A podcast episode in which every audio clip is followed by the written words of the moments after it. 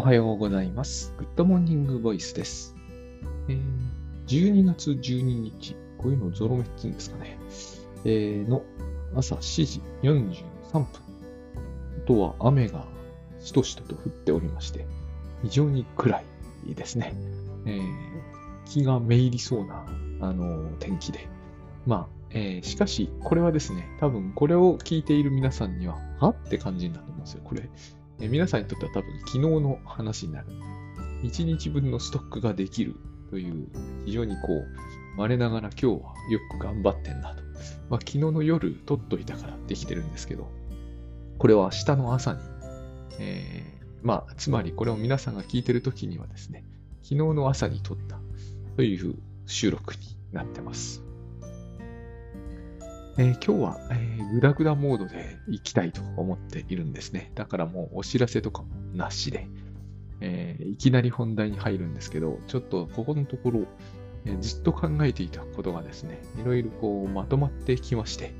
えーずっとやってきた活動がいろいろまとまってるのは J 松崎との活動なんですけれども、えーそれとは全然関係なくですね、僕の中でずっと考えてることがありまして、それがようやくまとまってきて、昨日、だから一昨日になるのかな、この番組からすると。えーたまたまノートに一つ記事が挙げられて、これがやっぱり僕の、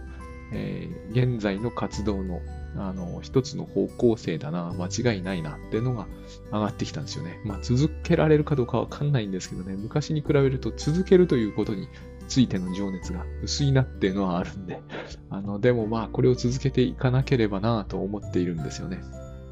まあいくつか、えーなんつうんですかね、こう、自分なりに方向性といいますか、やってることがありまして、自分の中でってことですけどね、ありましてね、えーっと、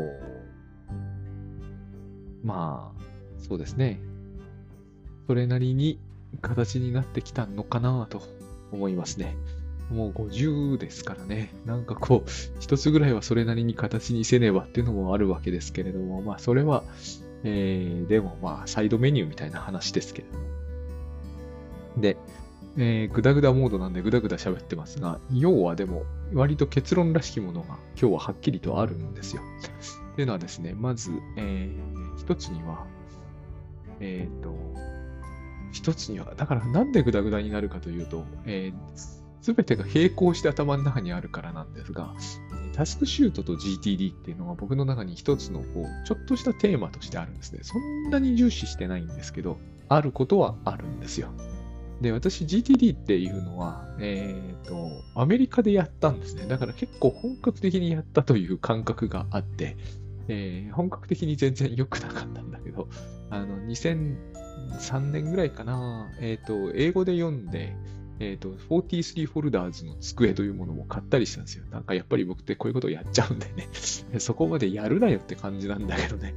あの机今どうなったんだろうな。もう廃棄処分したんだと思うんですけど、廃棄処分をして、する手続きは踏んできたんだけど、アメリカって国はですね、その手続きが信用ならないんですよね。手続きしても放置されたり平気でするんで、それで放置されても国がでかいんで、あんまもう問題になんないんですよね。変な話なんですけれども。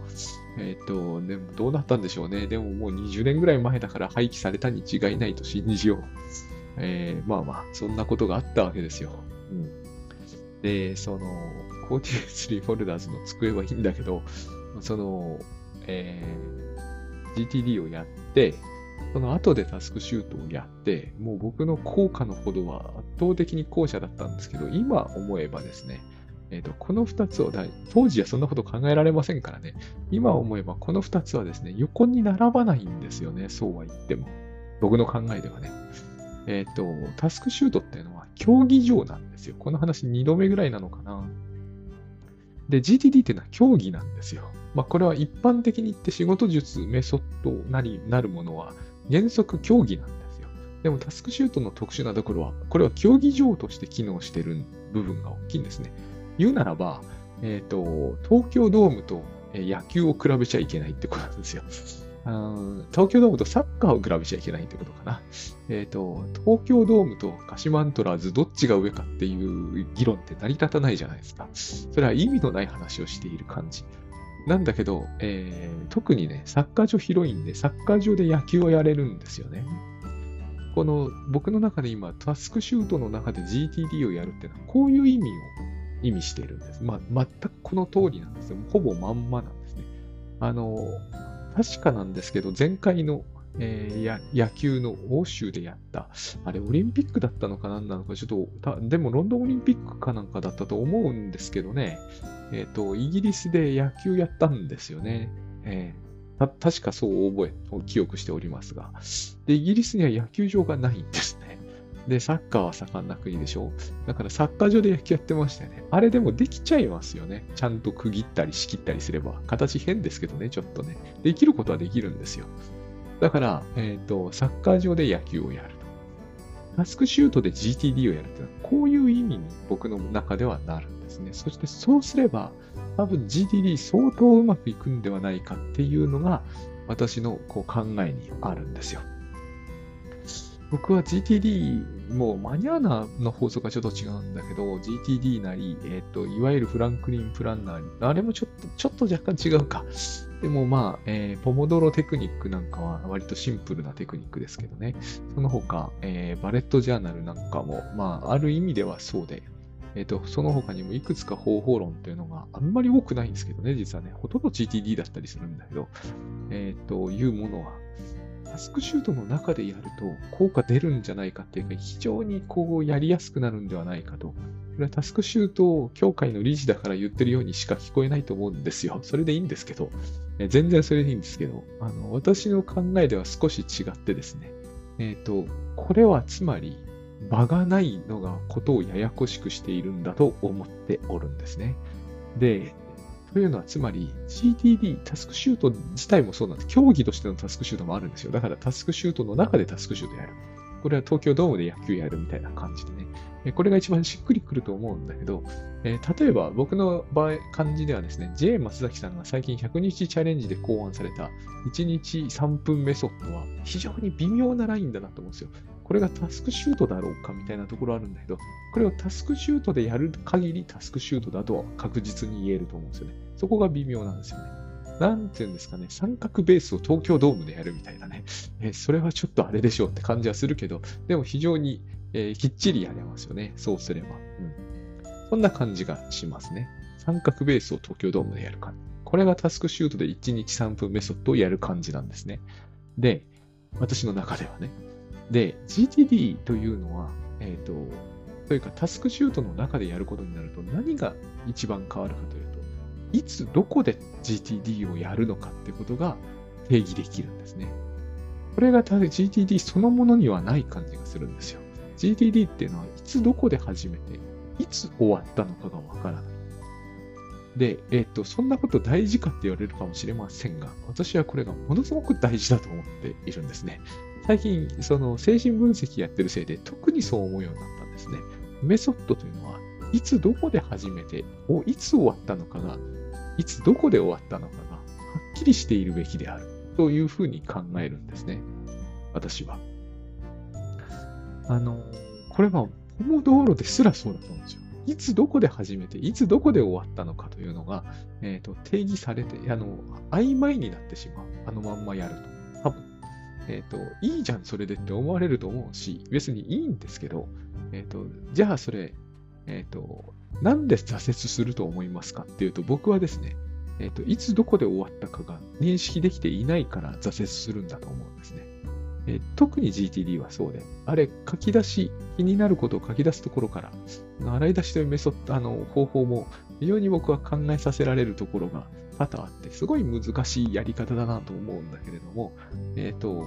とりあえずそのことは一旦置いときましょう。それはやろうと思えばできる感じはするんだけど、いつどこで始めたのかっていうのが大事だと思うんですよ。で、GTD で挫折している人がよく言うのが、洗い出した記憶だけはあるっていうことを言うんですね。再開した記憶がどこにもないわけですよ。だから挫折してしまう。僕あれは難しくて挫折するのではなく、えっ、ー、と、再開するタイミングというものがあまりにも自由すぎるから、えっ、ー、と、一旦忘れてしまうと、それを再開するメリット、あの、なんていうんですかね、リマインドが働かなくなるんだろうなって感じを抱くんです。普通に、あの、やる人にとってはそうだと思うんですよ。タスクシュートとか、えー、それこそ認定トレーナーとかの方とかね、えっ、と、GTD でもアンバサダーとかいらっしゃるじゃないですか。ああいう方にとっては、毎日やるのが自明だってところがあると思うんですよ。あるいは仕事の時これを思い出すのは当然だというのがあると思うんですよ。でもこれが全然当然じゃないはずなんですね。だってそれまでやってなかったことを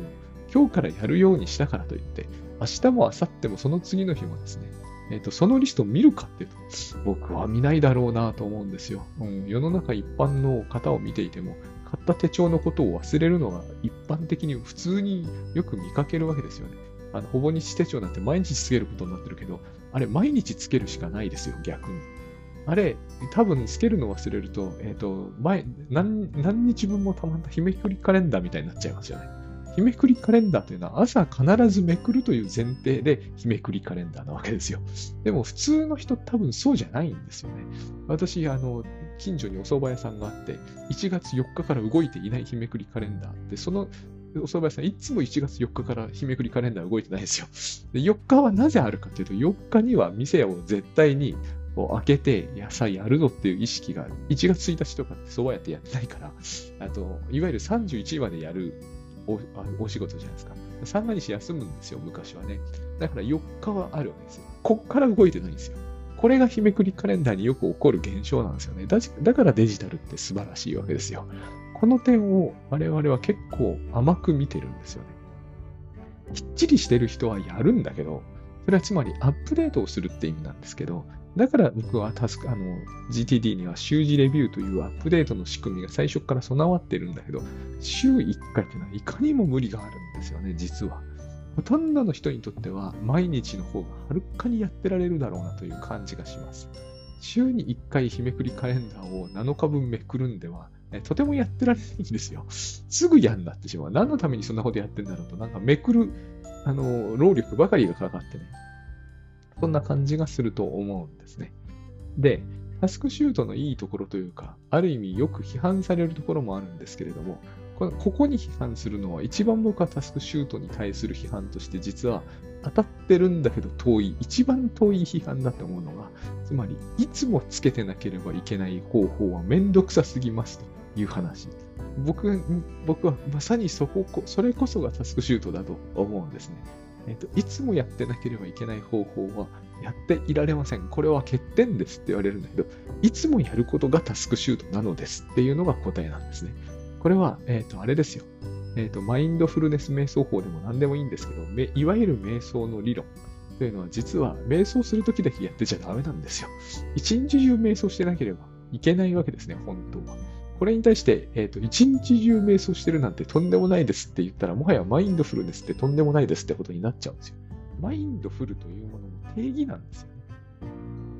マインドをフルにしておくのがいいことですってのがマインドフルネスじゃないですか。すいません。ということは、えっ、ー、と、いや、マインドフルにいつもしてなきゃいけないなんてとんでもないことです。私はマインドレスの状態で普段は生きていきたいんですっていう議論、あの抵抗は、えっ、ー、と、それはマインドフルは良くないって言ってるわけですよ。あるいはマインドフルなんて無理だって言ってるわけですよ。そしたらもうマインドフルネスがいいですって話にはならない。我慢したり、努力してでもマインドフルの状態を維持しているのが幸せなんだと。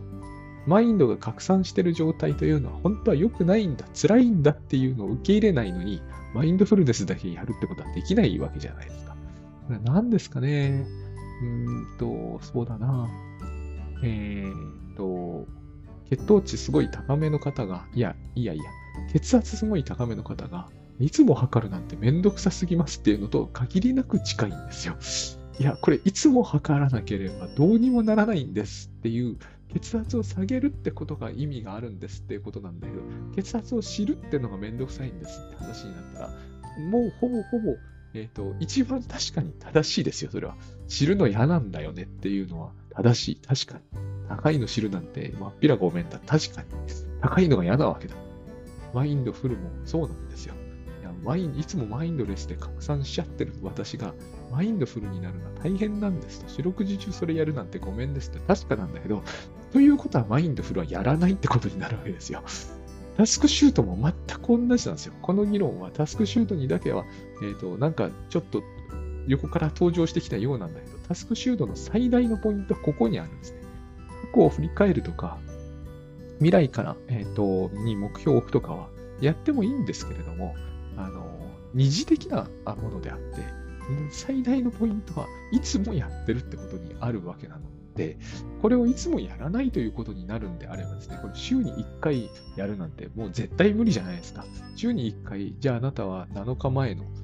この食事の時間は何時にスタートしたでしょうと分かるはずがないですよね。それをまとめてつけるということは論理的にありえ、原理的にありえない。1日分でも全然無理。だから結局は四六時中見てると。この四六時中見るのダメなんですよねという議論がここで起こるわけですね。これはまさにですね、えーと、私はマインドフルではいられませんという話が、えーと、批判にすり替わってるに過ぎないわけです。で、もちろんそのお気持ちはよくわかるんですよ。これを達成できるんだったらいらないんですよ、逆に言うと。ここが面白いところなんですよね。マインドフルもそうなんですよ。これを達成できるんだったら、そもそもマインドフルネスを人に習う必要はなくなるんですね。だったら別にそんなの自分でやりますよって簡単に言うのかもしれないんですけれども、僕はマインドフルネスの、えっ、ー、と、多分教えてる人はみんな同じこと言うだろうなと。あなた一人では多分無理だと。えっ、ー、と、そう、ここで抵抗を起こす人にマインドフルを常時維持するのは多分極めて難しい。それは環境を含めてなんですね。そのようなことが自然に起こらない環境に生きていらっしゃるからこそ、ここでマインドフルネスが有効なんですよ。いや、普通に禅寺に住んでてね、生まれた時から家禅寺で、周りシーンとしていてですね、いつも気がついたらマインドフルネスでしたみたいな人はですね、この言い方おかしいんだけど、気がついたらマインドフルネスはおかしいんだけど、でしたみたいな人がマインドフルネス瞑想法を習いに行くジョン・カバト人のあの弟子になるより全然ないじゃないですか。という話なんですよ、これは。多分、あの先日面白い話を、えー、グッドバイオスの倉園慶三さんに聞いたんですけど、ある方が、あの、頭の中が、えっ、ー、と、ドン・キホーテみたいであってはダメ。ドン・キホーテって、あの、お店、えっ、ー、と、僕はちょっと違うものを、ドン・キホーテは、えっ、と、スペインの孤児の話かと思ったんですけど、そうではなくて、えっ、と、お店のドン・キホーテ、僕はあれ入ったことが実はなくて、中がどういう状態なのかを知らないと来てるんで、このあの例え話の意味が正確に分かってないんですけれども、まあ、ドン・キホーテの音楽が頭の中を流れてるようじゃダメなんだという話をしていたと。そういうことなんだと僕は思うんですよね。家の、家のなり自分の生活環境が、そのドン・キホーテみたいな状態にあるのに、ある時にマインドフルネスやれって言われても辛いと思うんですよ。だけど、だからこそやる意味があるわけで、えっ、ー、と、いや、そんな四六時中マインドフルネスなんてとんでもないです。言うってことは、えっ、ー、と、まあ、頭の中とか心の中は別にドンキホーテでいいんですよっていう話なんですよ。まあ、だったらそれはそれでもいいんでしょう。ただ、えっ、ー、と、この場合の意見というのはですね、タスクシュートなりマインドフルネスなりへの批判にはならないと僕は思うんですよね。えっ、と、それはまあ、その方法論が面倒くさいというのが問題なんじゃなくて、えーと、実践することに抵抗があるということが問題視されている実践方法なのですよっていうことです。しょうがないんですよ、これは。他の方法、どの方法をとっても同じことになると思うんですよね。で、で、えーと、GTD でも近いところを目指していたわけじゃないですか。水のように澄んだ心って言うんですよね。武道家の心構えと。まあ、武道家がその心構えで本当にやってんのかどうかっていうのは、えっ、ー、と、すごくこう、日本的な発想にも聞こえるんだけども、面白いことにですね、えっ、ー、と、GTD のデビッド・アレンさんは日本人ではないので、その、この話の中で、えっ、ー、と、やっぱり僕が思うのは、それをいつやるんだってことなんですよね。で、どこでやるんだっていうのも、ものすごく大事だなって思うんですよ。実は。だって、さっきの話がそうですよね。えっ、ー、と、マインドフルネス瞑想法をドン・キホーテのお店の中でやらないでしょ。多分やらない。やるのにいい場所だとは思えない。で、ドン・キホーテでもできる人は偉い人だと思うんだけど、まずドン・キホーテでやりましょうとは絶対言わないと思うんですよ。これは僕は GTD において、えっ、ー、と、非常に重要なことがなぜか落ちているっていうふうにいつも思ってるんですよ。あの、いつどこでやるの。非常にあれは大事な話だと。で、もう一歩先まで行きたいんですよね。えっ、ー、と、実はですね、タスクシュートの、僕は何がタスクシュート、えっ、ー、と、正しいタスクシュートってあるのかっていう議論を、このところ、なぜかなんか、あの、そういうものに直面するんですけど、えー、ないとは思うんだけど、僕に言わせるとタスクシュートというのは、タスクシュートの、えーと、ツールなり、えー、今度手帳できるんですけどね、なりを使ってやってる限りは、それはタスクシュートであると思ってるんですよ。だから、競技場なんですよ。そこでやるってことが大事ってことなんですよね。だから精神分析の考えになぜか接近するんですよね。精神分析でも繰り返し言われてますよね。本当なのか、それって議論もなくはないんだけど、えっ、ー、と、場が大事。でも私は大事だと思うんですよね、やっぱりね。どこでやるって話なんですよ。えっ、ー、と、これ本当に難しい部分を含んでいて、えっ、ー、と、密室で2社でやるのが精神分析なんですよね、やっぱり。でもこれ、ある意味当たり前じゃないですか。えっ、と、人に聞かれちゃ嫌な話するわけじゃないですか。えだから、プライベートルームってものが必須ですよね。でも、プライベートルームに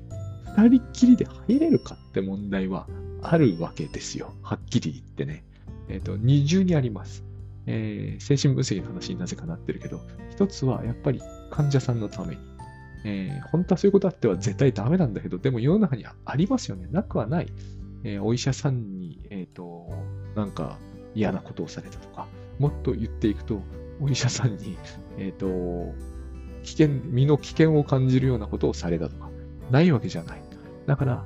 あの、プライベートでなければできない話をプライする場はどこにあるのかって話は、実は非常に難しい問題があるんですね。当然逆もあります。現にありましたよね。えっ、ー、と、お医者さんの方が身の危険を感じる。ありますよ、それは。絶対に。だから、プライベートな空間っていうものを確保し、しかもそこは誰にも知られていないという事態は、えっ、ー、と、難しいわけですよね。双方の信頼関係がよほど高くなければ、えー、ある意味成り立たない。でも、プライベートでなければ、えー、できない話はしなければならない。ねなかなか濃密な話をインテンシブにするのにですね、えーと、そんなこうオープンな喫茶とかで果たしてできるのかと。やっていて、その人たちはやってる気に、えっ、ー、と、なんつうのかな、喋ってるつもりになってるかもしれないけど、なお十分に言い切れているのだろうかっていう問題は残る。でも、オープンでないところはあまりにも危険すぎるっていう問題も同時に残るわけですね。だから、どこでやるかっていうのは非常に重要で、よく、あの、それこそ藤山直樹さんなんかが書かれてるんですけど、えっ、ー、と、場が、精神分析家が、あの癒したり、治したりはしない。場が、場と設定がするんだっていうのは、私はものすごく納得がいくんですね。えっ、ー、と、やっぱ僕はここは多分自分が寺育ちだったっていうのがあって、間違いなくあって、うちの父が似たようなことを言っていたことがあるんですよね。あの、あなたがね、こういうふうに生活が整ったり、えーと、幸せになれたり、病気が治ったりするのは私の力によるものではないから。あの、まあ、仏様のとかって言うんだけれども、えっ、ー、と、お寺に来なさいと。これがね、私には子供の時ナンセンスにしか聞こえなかったんですけど、効果が十分に出てくるっていうのを何度も何度も何度もぐらいでは済まなくて、何百回も目にしてきているんですよね。だから、この寺に来いっていう、何の意味もないように聞こえるんだけど、えっ、ー、と、どこで、すごい重要なものがあるんだよなと言うんで、言う。で、場に力があるという話にすぐなっちゃうじゃないですか。あの、パワースポットみたいな。あれがですね、私には全然受け入れられないんですよね。そういうことではない気がするんですよ。そういう、こう、あそこに住んでると思うんですよね。そういうことではない気がするんですよ。その、なんかね、パワースポットとか言い出すと、そこに物理的な力でも働いてるみたいになっちゃうじゃないですか。でも僕は自分にはあんまり働かなかったなって思うんですよ。なぜなら信じてないから。この非常に精神的なっていうのかな、非常に心理的なところがあってですね、信じやすくする場というものは、場の設定や条件はあるのかもしれないけど、信じていない場合、そこには何も働かないという、そういうところでもあるんですね。だから、えっ、ー、と、木が人を落ち着かせるとかいう話では全然ない気がするんですよ。まあでも木なんですけどね、寺はね。で、あの、で、私が思うのは、えー、どこでいつやるかは超大事で、タスクシュートはこれを規定していくツールなんですね。まず、どこで、いつってのをはっきりさせますよね。いつ始まったのかを書けって言ってるんですから、時刻を。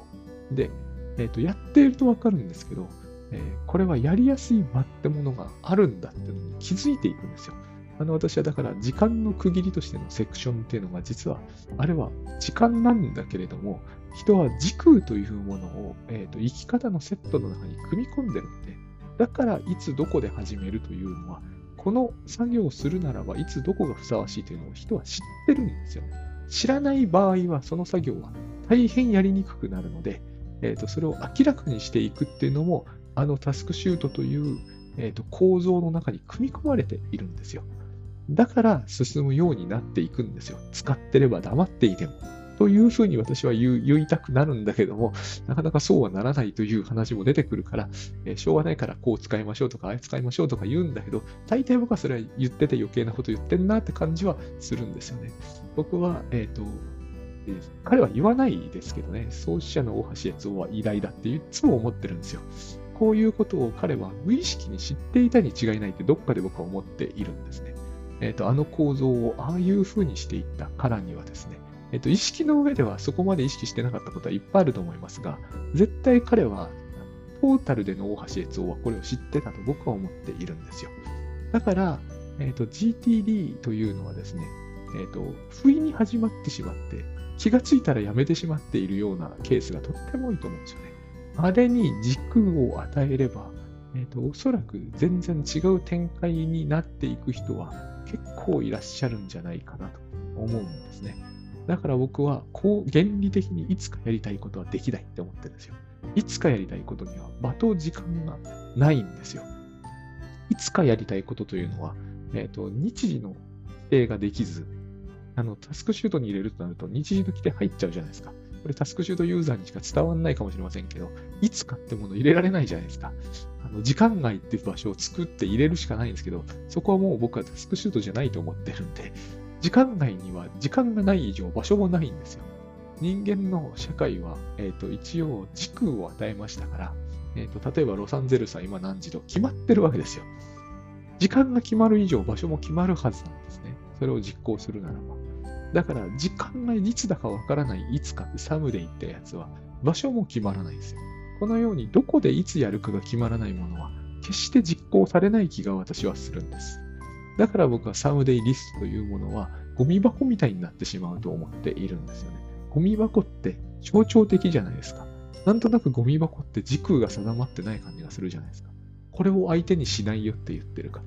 だから私は清掃って作業は非常に尊いと思うんですけれども、え、ー、と、時空が定まっていないものっていうのは、この世には、えっ、ー、と、本当はないんですけど、人間の社会には。でも人間の社会じゃないところにはあるんですよ。よく倉園さんがおっしゃる通り、えっ、ー、と、時間は人間が決めたものなんで、えっ、と、時間と番地は人間が決めたものなんで、本当はそこになったなかったものも仮に作り出したものですからね。で、あの、私は、なんちゅうんですかね、その、ここを現実、現実主義ではないんだよな。えっ、ー、と、原則、現実原則にのっとると、えっ、ー、と、いきなり精神分析のまた言葉を使ってるんですけど、要するに現実の検討ができていないときというのは私たちは快楽原則というものに沿って生きているんだけども、ここに軸を与えると、え、ー、と、現実原則に乗ることになるんですね。まあ、社会原則でもいいんですけど、だから社会活動はここでは進みやすいと思うんですね。タスクシュートに乗っけると進みやすい。で、大抵の場合 GTD も仕事術として使われるんで、だったら、やっぱりこれは、え、ー、と、場を与えなければならないだろう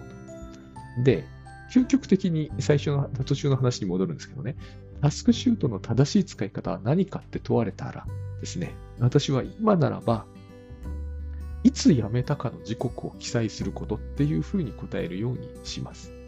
えっ、ー、と、タスクシュートにおいては何かをやめたら何かを始まるってことなので、開始終了って実は1個でよくて、2個あるというのはですね、あの、見えやすさを重視してるに過ぎないですね。まあ、あるいはタスクシュートの、えっ、ー、と、まあ、初心者って言ったらいいのかな。えっ、ー、と、マスター的になっていくと、開始と終了は同時刻であるはずなので、えっ、と、ここが非常にきついなって感じられるかもしれませんけど、ここは単なる事実という意味でしかありませんからね。えっ、と、終了予定、終了時刻は開始時刻なんですよ。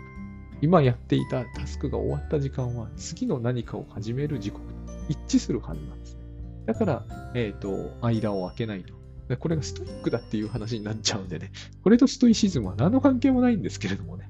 えっ、と、さっきも言った通り人間は軸を定めてしまったので、えっ、と、何かと、ある場、ある場所に、えっ、と、生息してしまえば、そこの時刻と空間は、えっ、と、名前がついているっていう話に過ぎません。これはね、本当は。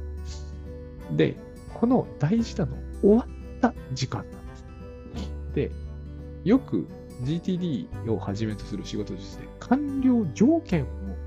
明記しなさいって言うじゃないですか。僕はあれは全然無理だっていつも思うんですよ。完了条件で。それはまあ、あるでしょうけれども、名称としては。完了要件でもいいんですけど、実際にはそうはいかないって思うんですよね。ある意味終わりはしない。例えば今、J さんと本書いているやつも、構成作業ってありますよね。それは終わりは来ますよ。いずれ絶対にね。でも終わりはしないんですよね。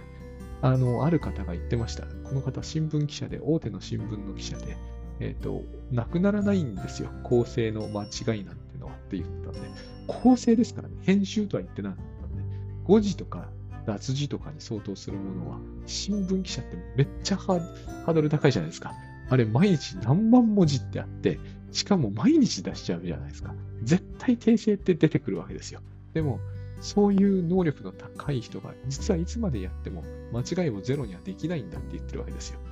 すごいなって僕は思ったことがあるんですよ。すなわち、タスクの完了要件というものは、定義上はあっても、実現はしないと思うんです。打ち切るしかないんですよ、我々は。この時間何時ですかってことですね。いつ辞めましたかってことですよ。タスクの完了要件を明記するのは大事なんでしょうけど、僕はそれよりはるかに大事というか、現実的に重要になってくるのは、タスクの終了時刻なんですね。終了させた時刻を、なんか、だから僕は見積もり時間というものは、そういうもんだと思ってるんですよ。えっ、と、この時間に終わるだろうではなくて、この時間に辞めるだろうな時間なんですね。そうじゃないと、あそこの時刻にはほとんど意味がなくなってしまうと思うんですよ。原稿書いていて、いつぐらいに終わるか、そんなことはわからないです。いつぐらいに辞めるかは、まあ多少はわかる。少なくともいつぐらいに辞めなきゃいけないっていうのはわかる。これ、この時刻をと突破するのは許されないという条件っていっぱいありますからね。だから、この辺で辞めなきゃいけない。辞めたくなくても辞めたくても辞めなきゃいけない時刻って決まっていて。で、逆に、えっ、ー、と、あれなんですよ。最低でもこれぐらいはしたいなって時刻もあるわけじゃない。えー、例えばお風呂だったら、まあ、最低でも3、40分入ってたいなとか知りませんけど、人によりますからね、こういうのはね。でもあるじゃないですか、その人その人にとっての、えーと、最低でもこれぐらいはしていたい時間。これが見積もり時間であって、えーと、終わる時間じゃないですよね。終える時間なんだと思うんです。そして、実際にはその見積もりが守れてるかどうかは、ほぼどうでもいいんですよ。大事なのは、いつ辞めたかということなんです。ここでもさっきのと実によく似た批判が起こるんですよ。いや、それを忘れるんですよ。ここにある批判もさっきのと全く同じで批判になってないんですね。いや、忘れるから思い出してくださいっていうことなんです。忘れるんですよっていう、忘れないんだったらタスクシュートはいらないんです。忘れるからこそタスクシュートがいるんですよ。忘れるんですよと。人によってはここでね、過集中って言葉が出てくるんですね。集中に過をつけるのはやめましょうと 言いたくなるんだけど、まあ、とにかく過集中ならなおのことです。いつやめたか。過集中だってやめないわけじゃないんだ。大事なのは、えっ、ー、と、いつまでもやってたがいけないとかそういう話では全くないんですね。いつやめたかが大事。いつかはやめてるんでね。過集中だろうと何集中だろうと、いつかはやめてるんで、永遠にやることはできないはずなんで。漫画を読む一つとったってそうじゃないですか。漫画を読みながら、えっ、ー、と、50年経ってお亡くなりになりましたということは起こらないわけですよ。どこかでやめてる。絶対やめてる。だからやめた時刻を、やめた時に期待しましょうと。で、なんでそんなことをするのってことになってしまうじゃないですか。当然なってしまいますよね。なんでなのか。私にも完全な形では答えられないんですよ、まだ。ただ GTD が思い出されたんです、この時。あれは一体いつ辞めることになるんだと。あれ、やめますよね。絶対あれはやめると思うんですね。タスクシュートとは違う。あそこに気になること、睡眠なんていう人はめったにいないと思うんで、寝るときには絶対やめてますから、GTD は。やめた瞬間があるはずです。やめたことが、やめた瞬間があるからこそ再開することができるんですよ。こう、GTD ってのはタスクシュートとは違って、えっ、ー、と、バト時間に関する構造を与えてないので、絶対にあれは、えっ、ー、と、メソッドのはずなんですね。それでいいはずなんですよ。だから、いつ始めて、いつ終えたか、どこで始めて、どこで辞めたかっていうのが絶対あるはずなんですよ。多くの場合、仕事術として、えーと、会社員の人が会社で9時に始めて、就業とともに終えるっていうのが、まあ理想的な形なんだと思うんですよね。一つのね。これ、タスクシュートの中に記録できますよね。これをやるべきだろうと私は思うんですね。ここで GTD は始まり、ここで GTD を終えたと。やめたと。で、また翌日、ここで GTD を再開し、ここでやめた。こうすることを記録する、記録してですね、記録することによって、というか記録するためには思い出さなければいけません。私は昨日も散々言いましたし、今日はここの部分を、え、ー、と、再度喋ることはしませんけれども、えっ、ー、と、だから自分というものを、が、なんていうんですかね、自分がある状態というのが返ってくるはずだと。GTD と一緒に、えー、GTD をや始めましたけれども、洗い出したところから、えー、記憶がありませんと。何かをやって、何かを忘れてしまって、そのまま再開することもありませんでした。つまり、やめたという認識がないですっていう場合、その時私たちはある意味自分を見失っているはずなんですよね。自分を見失わない必要があるというか、タスクシュート的に言うとね、自分ってものはすごく大事。え、ー、と、どこからどこまでが自分なのかっていうのが大事。え、ー、と、現実の社会の中ではですね、私は何を求められていて、私は何を求めているのかというのを、えーと、思い出そうと思えば思い出せる。つまり、無意識であっちゃいけないってことです。自分っていうのはもっと幅広いですよ、本当はね。でも、社会の中においては、ここからここまでっていうのが漠然とあるはずなんですよ。それが全くなくなると、多分被害妄想的になっていくと思うんですね。というか、なっちゃうんですよ。どうしてもそうなるしかないんで。自分の領域というものが、えーと、社会の認識と大いにずれていればいるほどですね、どうしてもその人は被害妄想的になって、まあ言ってしまえば非常に恐ろしい世界というのか、非常に苦しい世界に住むことになってしまうはずなんですね。ここのところは、えー、連日喋ってる話なんで、えー、飛躍して聞こえるかもしれませんけど、今日はくどくどしくは喋りませんけれども、そうなるはずなんです。まあでも、あれですよ、ノートに書いた通りで、えっ、ー、と、通院して自分と現実というものを見失うとですね、大好きな女子高生が恐ろしくなるんですよ。東秀夫さんみたいに女子高生さえ見てれば幸せになれるような人であってもですね、その、まあ、絵ばっかり可愛く描いてる人であっても、女子高生にホラーを見ちゃうんですよ。現実と自分を見失うっていうのは大変恐ろしいことになりやすいんですね。本当は、この話くどくどしてますね、結局。えー、夜に夜道を歩いていて、不安になるからお化けが見えるのであって、お化けがいるから怖くなるわけじゃないじゃないですか。これが現実というものですね。現実にそこにあるのはすすきの穂なんですよ。すすきの穂は昼に見ても怖くもなんともないんですよ。なぜならば、昼自分は怖くなってないからなんですね。夜怖くなってすすきの穂の方に目を向けると、そこにお化けが出るんですね。それは自分のやっていることなんだけど、すでに自分は見失われているので、ただひたすら恐怖というものがそこに眼前に現れて、めっちゃ怖いんですよ。こういう世界に住まうことになってしまうのを、えっ、ー、と、極力、えー、なんつうんですかね、随時回避するというか、随時そういうお化けを見るのをやめる。目を時々覚ますってことです。なんちゅうのかな、えー、作業ごとに目を覚ますんですよ。それがタスクシュートなのですね。